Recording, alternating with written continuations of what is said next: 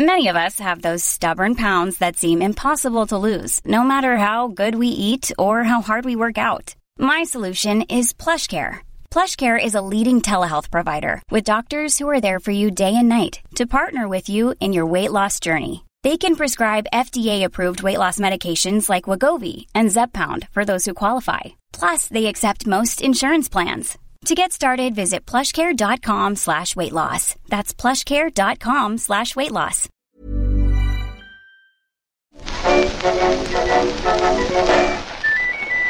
The Fun Factory, written and read by Chris England. Chapter 14 Mumming Birds. There were a couple of dozen of us hanging about the Fun Factory the next bright late summer morning, waiting to be told what to do and where to go. We chatted lazily in groups of two or three, smoking our cigarettes, casually taking the rise out of one another. Charlie was beaming all over his little face, having waited for his Hetty early that morning and escorted her to her own rehearsal before heading on to ours. He described their stroll along Camberwell Road in terms that a romantic lady novelist would have balked at. Walking in paradise with an angel, etc., going on and on about the divine smell of the soap she'd used to wash her face. I was only half listening, as I was thinking about Tilly, who had cheerfully agreed that we should spend the following Sunday afternoon together. Suddenly the group stiffened, as if coming to attention, and Karno was amongst us. He nodded a wordless greeting to the group at large, then lighted on yours truly and Charlie. You two lads, a word if you please.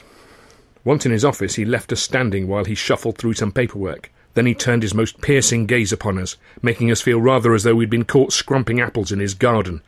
That's how I felt, anyway. Charlie was probably still thinking about soap. Now then, the governor began, after clearing his throat with a little cough. You've been with me how long now? Just under a year, Charlie said promptly, the keen little soldier. Just over a year, I said, in turn, keen to remind the governor of my slight seniority. Just so, just so, Karno nodded, steepling his fingers. And you both learned most of the rep? London suburbia, jailbirds, early birds, the casuals, won't detain you, the GPO, Perkins MP, and so forth? Charlie and I nodded along as he ticked the sketch titles off. Well then, I think the time has come to complete your education. There's a company touring at the moment in Mumming Birds, and I'm going to pull a couple of lads out and stick you two in there, see how you go on. It's Sid's company, Karno said, directing this remark particularly to Chaplin Junior, so he'll see you settle in all right. That'll take us pretty much up to Christmas, and then we'll see what's to be done with you. Another little cough, and Karno turned his attention back to his papers. The two of us stood a moment, unsure if we'd been dismissed. Don't both thank me at once, Karno said without looking up. Thank you, Governor, Charlie and I both immediately said, exactly together, as though we'd been rehearsing it for years, and I saw Karno smirk. He knew that was going to happen, you see. Outside the Governor's office, we were gathered up by Alf Reeves and delivered to the Miracle, where a company were to be running through Mumming Birds for the week. We would learn the parts we were to play, plus all the other ones, as was the Karno way, and then we'd be dispatched to slip into Sid Chaplin's company like two freshly oiled cogs into a finely tuned engine. Now, Mumming Birds, as I'm sure you know already if you've taken any interest in the halls at once, was then, and remains to this day, Fred Karno's most successful offering. The idea came from a one off evening's gala entertainment put on by the Water Rats, at which the Shah of Persia was a distinguished guest. This turned out to be a knowing burlesque of a typical night out in a music hall, in which celebrated performers did each other's turns and all barracked each other relentlessly like the worst imaginable Saturday night at the Star in Bermondsey. Most present will have forgotten the whole affair by the next morning, but not Karno. He turned it into a hit sketch, Mumming Birds, in which a music hall bill within a bill was staged, featuring acts of excruciating awfulness, with the comedy coming from the raucous reactions and heckles of a fake audience, housed in two pairs of extra boxes constructed on either side of the stage. The principal comic part was that of an inebriated swell who would stagger in late, disturbing the first act, and thereafter continually clamber into or fall out of one of the lower boxes. In one of the opposite boxes you would find a naughty boy dressed in an Eton suit and armed with buns and a pea shooter, and his guardian, a dotty and indulgent old uncle, or aunt, if it was Johnny Doyle. The acts themselves, all introduced by a number man, would be something like the following. A hapless vocalist would recite The Trail of the Yukon, followed by a female singer known as the Swiss Nightingale, who would massacre a ditty entitled Come Birdie and Live With Me, a mustachioed conjurer who insisted on the term prestidigitateur would present a magic act of spectacular incompetence, and then there would be a rustic glee club or a double act called Duff and Dyer. Finally, there was the terrible Turkey, a self styled champion wrestler who would challenge all comers to a bout for a small cash prize. Naturally, the inebriated swell would take him on, which was the excuse for the free for all climax. We can only imagine the chagrin with which the king of the water rats, Mr. Wal Pink, realised that his one off gala show had provided the inspiration for his rival's greatest ever success. Mumming Birds was like a rite of passage. Karno would have two, three, even four companies performing it around the country at any one time, and a couple more in America, and all the big names had played in it at one time or another, so you couldn't be said to have truly arrived in the company until you'd been blooded in this sketch. Both Charlie and I were naturally highly delighted to be reaching this landmark in our careers, and soon discovered that pretending to be a bad music hall turn required nice judgment. Charlie proved an excellent mimic and was able to replicate pretty much everything the established company we were rehearsing with were doing, adding little physical embellishments of his own. I was a little more concerned to force the various characters to resemble myself than vice versa, but by the end of the week we were both deemed ready to go out on the road. I was quietly hoping against hope that a significant part of the tour would be in and around the capital, so that I could see Tilly and fan the small flickering flame of our romance. At lunchtime on the Friday, I asked Alf Reeves Alf, I said, where are we due to play, do you know? Aberdeen, he replied. My heart sank. Even I knew that Aberdeen was in Scotland. And where after that? Alf stroked his chin and rooted round for the list, finding it in an inside jacket pocket. Ah, Greenock, Glasgow, Blackburn, then Hartlepool, Middlesbrough, Ardwick, Warrington, Southport, Burnley, and Birkenhead. Who's a lucky boy then? Only one of those sounded even remotely promising. Southport that's south, isn't it? Sunny south coast? Quite handy for London? no, son, Alf said, clapping a hand sympathetically on my shoulder. Not even close. It's near Liverpool. Worse was to follow, though, as at the end of the day's play, Alf warned Charlie and me to be sure and pack our bags as we'd be leaving for Scotland the next evening on the overnight train. This threw me into a panic, as it meant I would not be able to see Tilly on the Sunday, nor even at pay night on the Saturday to warn her I wouldn't be coming, and of course I didn't have her address or know what theatre she was at because I was such an utter chump, so I was stumped. In the end, I scribbled her a note, hoping that when I returned we would be able to continue where we were now being obliged to break off. It really wasn't the world's best or most romantic of notes, but the drafts I rejected were even worse. I was going to pin it to the notice board at the Fun Factory in the forlorn hope that Tilly might spot it there, but in the end, as I was leaving the Bell's house in Streatham with my bag on the Saturday afternoon, I spotted Freddie K. Jr. arriving next door to visit his mother. I still hadn't asked him about that, and handed it to him. Oh, yes, of course, I know who you mean. Your wife. My wife, yes, that's the one. Thanks, Freddie. I didn't disabuse him. I was in a hurry. And anyway, I didn't want him taking advantage while I was away, did I?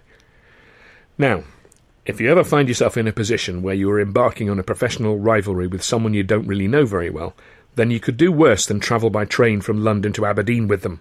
You'll know them a whole lot better by the time you get there, I guarantee you that. Mind you, I thought at first I'd be making the journey alone. In those days, if you'd said to any of us that Charlie was a genius, We'd have thought you were referring to the particular kind of talent he had for missing trains, and it was only when we stopped at Rugby that I discovered that he'd managed to leap aboard the guard's van at the very last instant. Now he was able to stroll along the outside of the train and find our compartment.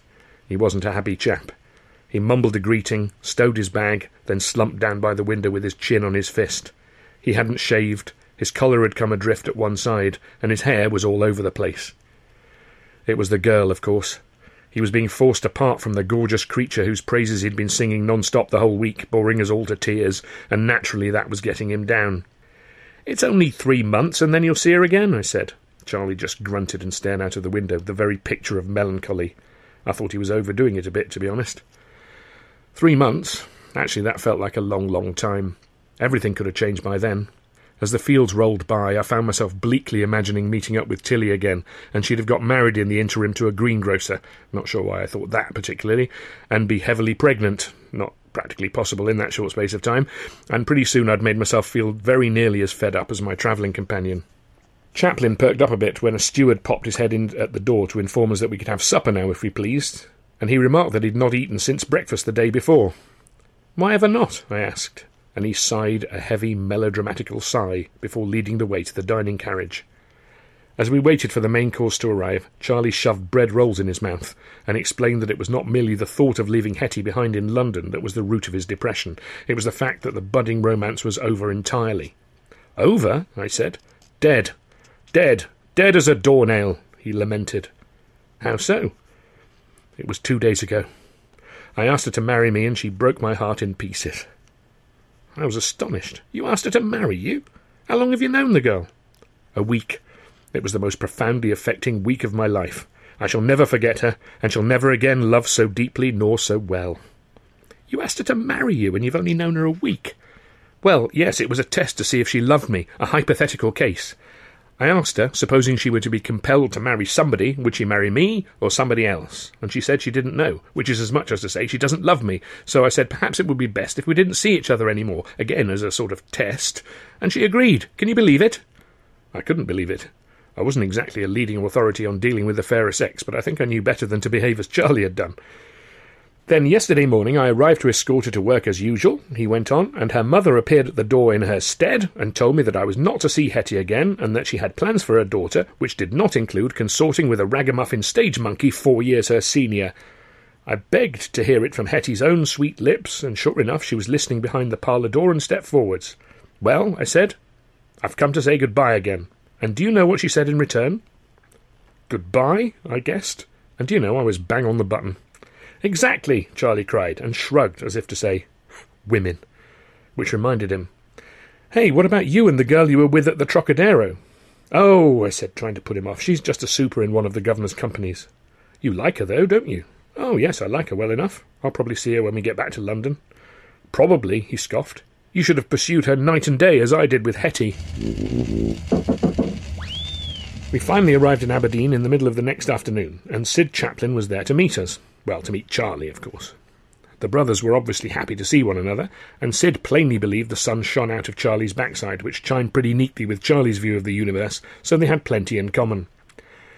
Charlie and I had begun to rub along in a pretty friendly fashion, and Sid's attitude to me thawed accordingly over the next few weeks.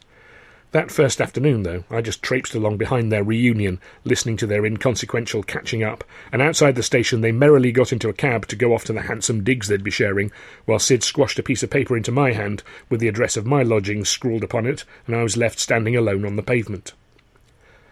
When I finally located the place, I realised I was in for a wretched old week. I knocked on the door of a tiny little shack down by the docks, and a crone appeared. When I explained who I was, she beckoned me in with a bony finger, and then showed me to a hammock, an honest to God hammock, slung across one end of a tiny kitchen. Not even a spare room, the kitchen, which was the main living room of the whole tiny place. Her husband, it appeared, was a fisherman, and was presently out at sea on his boat, and thanks to him, the entire place reeked of fish.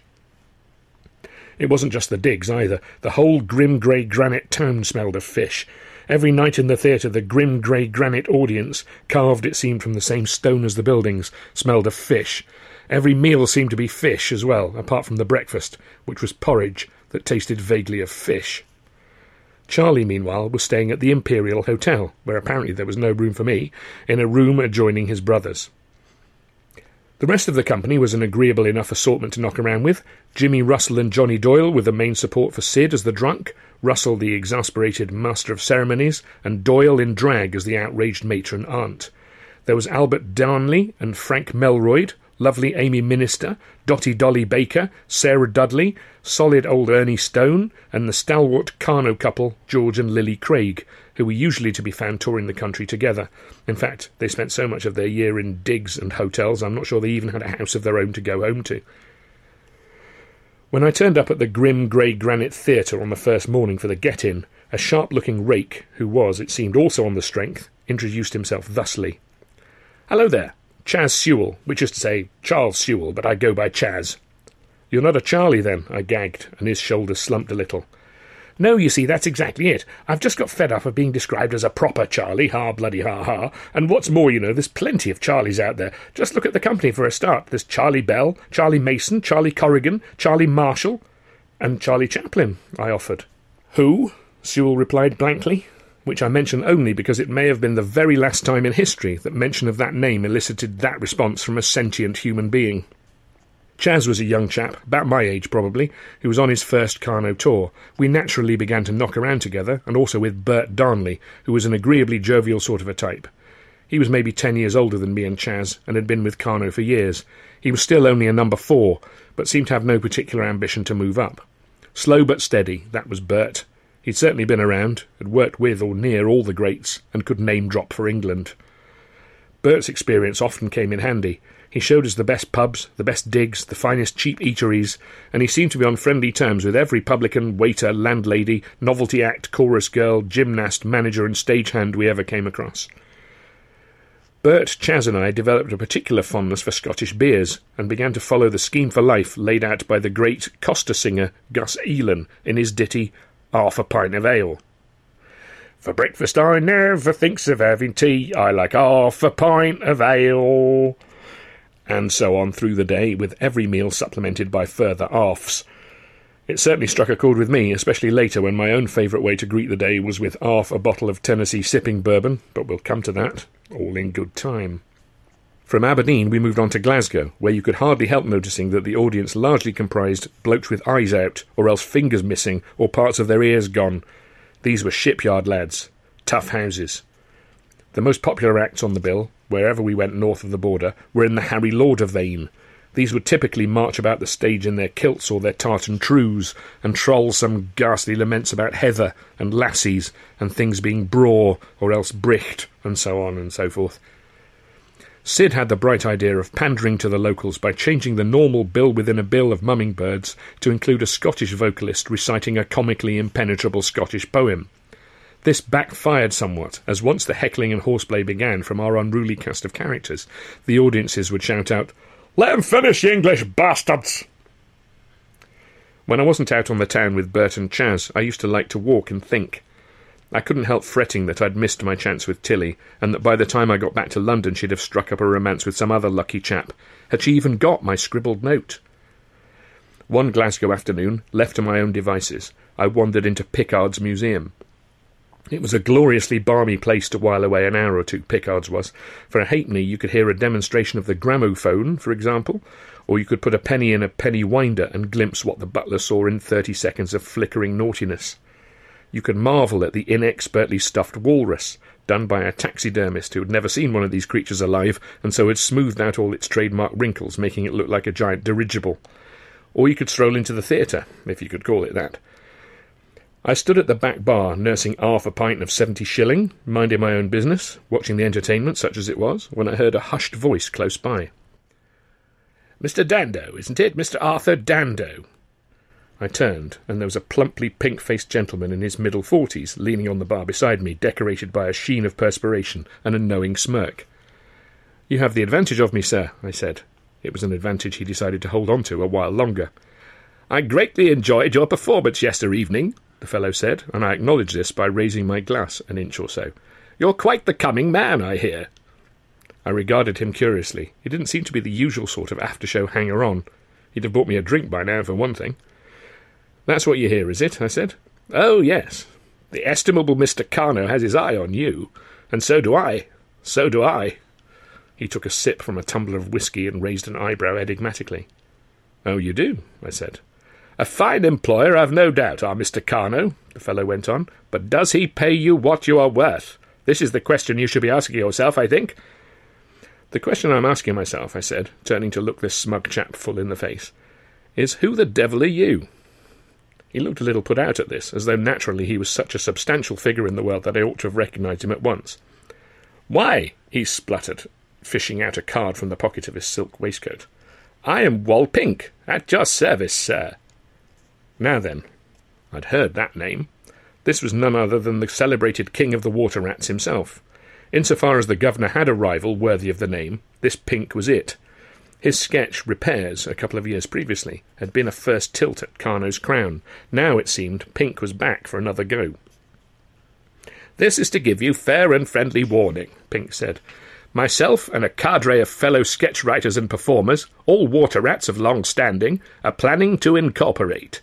We have the backing, and we have all had enough of Mr. Karno ruling the roost, distorting the marketplace, making our lives impossible. It is our intention to bring him to his knees. I observed him frostily. Really? I said. Oh, yes, Pink went on, and make no mistake. You are either with us or heading for Poverty Corner. We've already secured the signatures of many of your colleagues. No, I won't disclose names, and when we are ready to put our plans into action, their places will be secure. I beg your pardon, I said. What are your plans exactly? Pink glanced around to make sure no one else was within earshot. I will pay you twenty guineas on the date of your signature. In return, you will agree to walk out on Karno and come to work for us, at an improved salary, mind, when you are signalled so to do, which will be when we are absolutely ready to proceed. Most, if not all, of your colleagues will do the same, I assure you, and it will thus prove utterly impossible for Karno to fulfil his many engagements. The new Wal Pink Company will step into the breach, thus supplanting him at a stroke and leaving his reputation in tatters. The so-called Fun Factory here he became so excited that some spittle flew across the short space between us and landed on my bottom lip. Will be finished! I looked at Wal Pink, his face flushed, smug, sneery smirk on his sweaty chops, and I wanted nothing so much as to give him a hearty slap. I should be on my way, I said, draining my glass. You need time to think, of course, Pink nodded. You have my card. Step into my London office at any time, and the arrangements can be made in a trice. Don't be left behind now. I was going to show my disdain by leaving then, but blow me if he didn't jam his hat on his head and make for the exit a yard in front of me. There was plenty to think about. Twenty guineas was not to be sniffed at, and I could well imagine many, if not all, of my colleagues biting his plump little hand off. Could it really be that the end of the fun factory was nigh? Hey,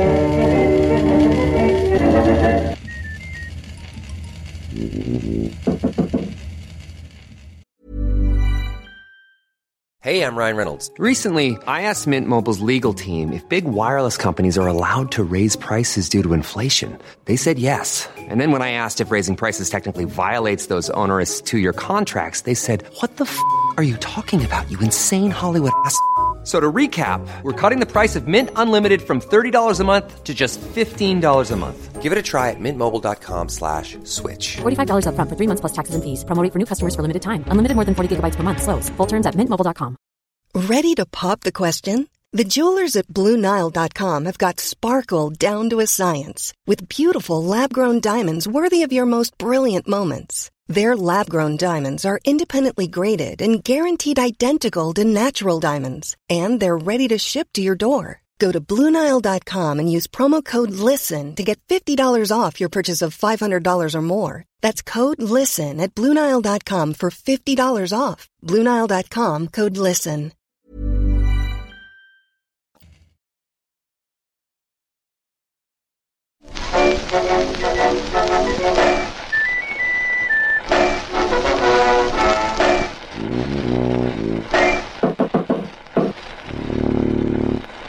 Chapter 15 Under the Honeymoon Tree.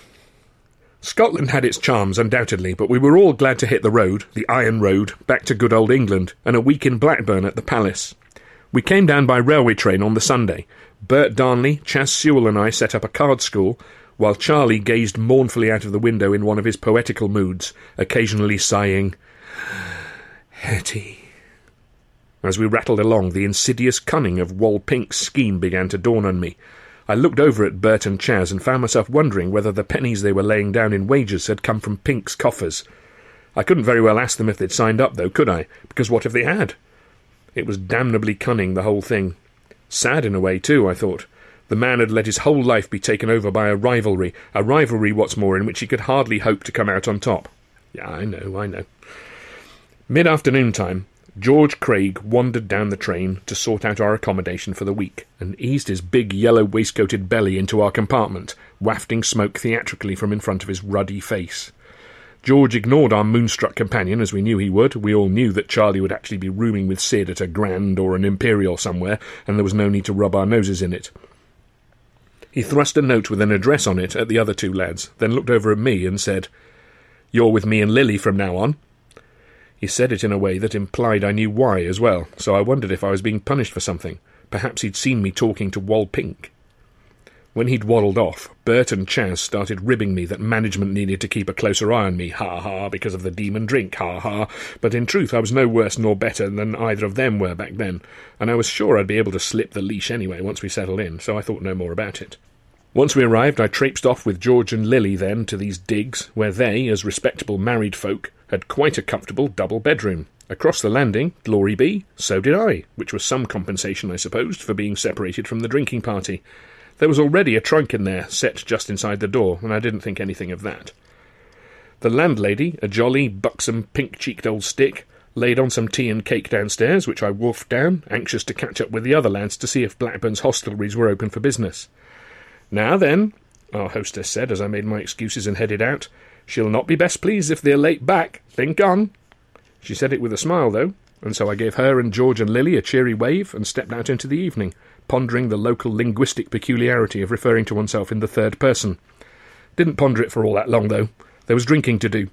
Near the theatre there were any number of welcoming establishments, in one of which I found my colleagues and spent an agreeable night off sampling the local ales. So agreeable, in fact, that I can't remember too much about it. Come chucking out time, we all went our separate ways, they to their respective pits, I back to my unexpected and luxurious double room. I tiptoed softly up the stairs, not wanting she to be not best pleased, got myself into the big bed, and stretched out in all directions like a starfish, as you do. Then I curled up and dozed off. After a little while, who knows how long, I was woken by a creak of the landing floorboards. The door handle turned slowly, and the door opened, allowing a small figure to slip into the room. I wasn't too concerned. After all, this wasn't a haunted house that I'd agreed to spend one night in to win some sort of inheritance. My beer fuddled brain reckoned that this must be the owner of the mystery trunk trying to get his pyjamas or a shaving kit or something without waking me. Then the figure closed the door to again, plunging the room into complete darkness. I reached for the candle and matches which were on the bedside table. The match flared, the figure gasped, turned wide eyed to stare at me, and I found myself staring back in astonishment. It was Tilly Beckett. We gaped at one another until the match burned down to my finger, and then I lit another one, and we began gaping all over again. What on earth are you doing here? I said, when I'd recovered some of my wits. Only about half of them, though, or I would have kept my voice down.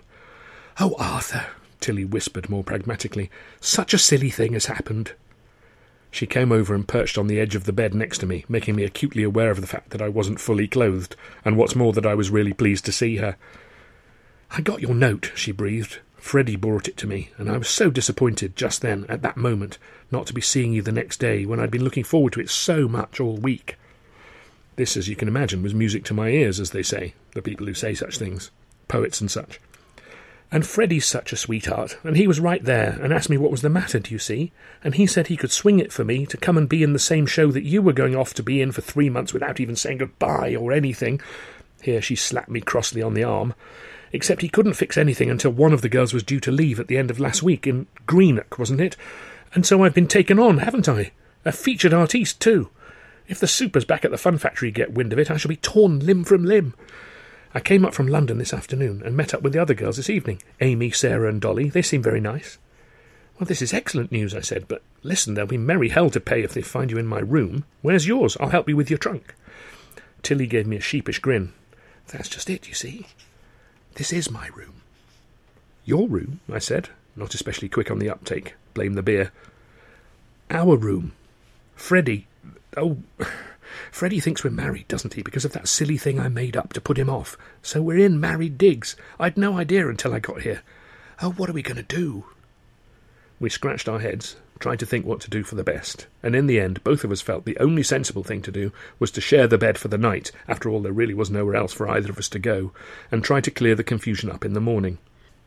Tilly blew out the candle, and I lay there with my heart pounding and my mind racing, listening to the mysterious rustlings as she located and changed into her nightdress in the dark. Then the covers shifted, the bed springs moaned, and she slipped into the bed alongside me. A warm breath of her perfume wafted over me, and I clamped my mouth shut desperately, trying to make sure that she didn't get a ghastly gust of northern ale in return. I lay on my back, with my arms by my sides like a corpse in a coffin, and if I can give you a hint of how I was feeling without being too indelicate, let's just say that if I had really been lying in a coffin, there's no way the undertaker would have been able to screw down the lid.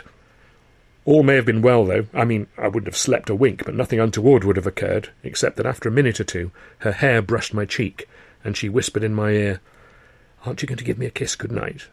And that kiss good night went on and on and on until the morning, when we found we'd both arrived at the conclusion that, well, if everyone thought we were married, then perhaps the simplest thing to do was to let them carry on thinking so. It turned out to be the easiest thing in the world. George and Lily greeted us at breakfast in the morning with that slightly prurient nudge and wink the older married couple likes to bestow on a younger, with a hint of, we know what you were up to, we were young once, mixed with the strange approval that goes with that for those who have validated their own life choices. And at the theatre, the rest of the company were charmed to meet Tilly and were remarkably unsurprised that I would have kept her a secret. After all, why should they have known about her? What business was it of theirs? Bert had a wife, and he barely ever spoke of her. He and Chas melodramatically lamented the loss of a drinking colleague, but both seemed thoroughly convinced that my excesses of the previous few weeks were now explained by my having been briefly off the leash. The only one who seemed to give the matter even a second thought was Charlie. He had met Tilly, of course, at the Trocadero that time, when we hadn't mentioned that we were married, and I'd also failed to mention the fact once on our long train journey north.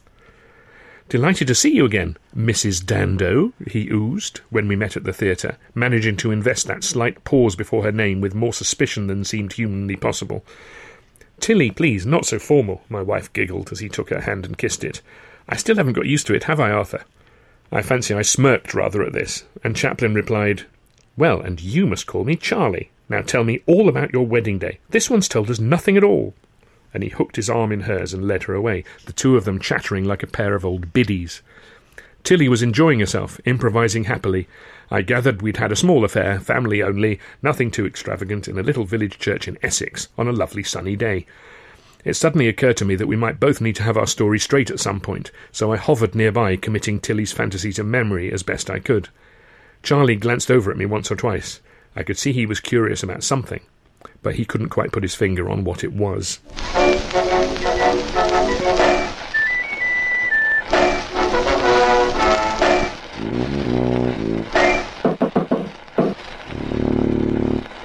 Charlie and I had begun the Mumming Birds tour on an even footing, but Sydney Chaplin's favouritism towards his younger brother was not to be confined to swinging him the swankiest digs, I discovered. Our first forays into the comical mayhem of Mumming Birds were to be in the supporting roles of the naughty boy and the magician, Charlie was ideally suited to playing the boy, being slighter than me, slighter than almost everyone, actually, and it would mean that he would be on stage for the duration of the piece, so he snagged that part with his brother's approval. Meanwhile, I went to work on my portrayal of the hapless prestidigitateur, one of the better parts to play in the show within a show, actually, because although he was supposed to be bad, he was bad in a hammy sort of way, which was good fun to do. I even got to feel the power in action it seemed to enable me to convey that even though the actor I was portraying was bad, I myself was competent and funny and in charge, and I revelled in that feeling of strength. During our travels in Scotland, I'd found that I was getting more and more of a response as the magician, and was quite happy with the way things were going. Charlie was trying to catch the eye as the boy, but the part really involved little more than going yah boo and chucking fruit about the place. Once we got going at Blackburn, I noticed the boy becoming more and more rowdy and vocal during the magician's act, almost as though he was trying to drown it out completely. I was so preoccupied and full of the joys of life, though, playing at husband and wife with Tilly, that I hardly minded. At the end of the week, Sid took me to one side in the pub after the last show. Ardwick Empire next week, he said. Right you are, Skipper, I replied jauntily, anxious to get back to Tilly and my pint. I'm making a change there, Sid went on, catching me by the arm. You'll be playing the naughty boy from now on, and Charlie's taking the magician. Got it? Um, yes, I see, I said. Any particular reason? I don't have to explain myself to you, Sid muttered. Just do as you're told. So from then on, I was the naughty boy, and to be honest, more than a little cheesed off about it. Still, I quickly worked out that my new role gave me the opportunity to throw oranges at Charlie's top hat, and I became so proficient at this that the next time Sid took me to one side it was to tell me to pack it in. I put it down to all the students v staff cricket matches I'd played back at the college. However I felt about what was happening in the theatre, there was always the prospect of a beer or two afterwards, followed by the moonlit stroll, arm in arm with my pretend wife, back to married digs and the fraudulent conjugal pleasures we shared together. I don't have to paint you a picture, do I? I mean, I could do, but there's no way they'd let me include it in the book, so you'll just have to imagine. Now, I know what you're thinking. You're thinking, here we go. Two young people with bright and promising futures. She gets in the family way, and then it's all downhill from there. Misery, struggle, money trouble. Before you know it, more brats littering the place up. She drags him down, he resents her, she resents him for resenting her, and for ruining her looks and her chances of bettering herself. We've all read that one, haven't we? Well, Tilly had read it too. I've seen too many girls fall for a baby, she said once, and then you bump into them two years later, and they look twenty years older, grey hairs they haven't time to pluck out, and great red faces from boiling and boiling goodness knows what. Which is why, whenever we settled into a new town for a week on that tour, I would be dispatched to seek out the old red and white striped pole, trying to find something for the weekend. I never quite mastered the art of going into a barber's shop and just acquiring the something for the weekend without the haircut for some reason, probably just sound commercial good sense actually, now I think about it, those particular items never seemed to be on sale until after the trim was completed. Sometimes I'd have to have a shave as well before the old geezer in charge would admit to having any at all. Mrs. Rennox, the landlady Tilly and I stayed with in Ardwick, cooed over the two of us newlyweds to such an extent we were hard put not to burst out laughing. Tilly filled in much of the detail of our make believe wedding day in her parlour, I seem to recall, Anyway, Mrs. Rennox was adamant that she would only allow married couples to stay in her rooms, because once you let to single men, especially theatricals, they got up to all sorts. We had to go out for a walk shortly after that, we were giggling so much, and ever after that, getting up to all sorts was what we called it, and all sorts was what we got up to in her house for the whole of that week. Charlie, meanwhile, was quite a hit as the magician, and I remarked on this to Tilly in the pub after the show one night. Well, you would think that, wouldn't you? she said, rather to my surprise. What do you mean by that? I asked.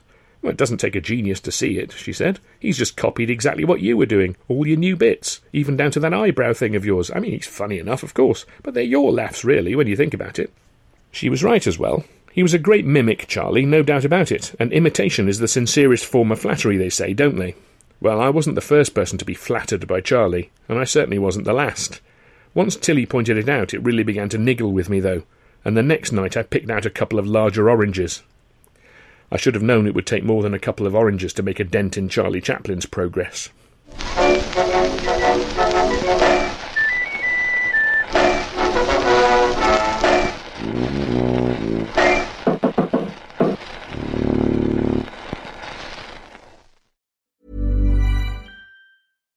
Hi, I'm Daniel, founder of Pretty Litter. Cats and cat owners deserve better than any old fashioned litter. That's why I teamed up with scientists and veterinarians to create Pretty Litter. Its innovative crystal formula has superior odor control and weighs up to 80% less than clay litter.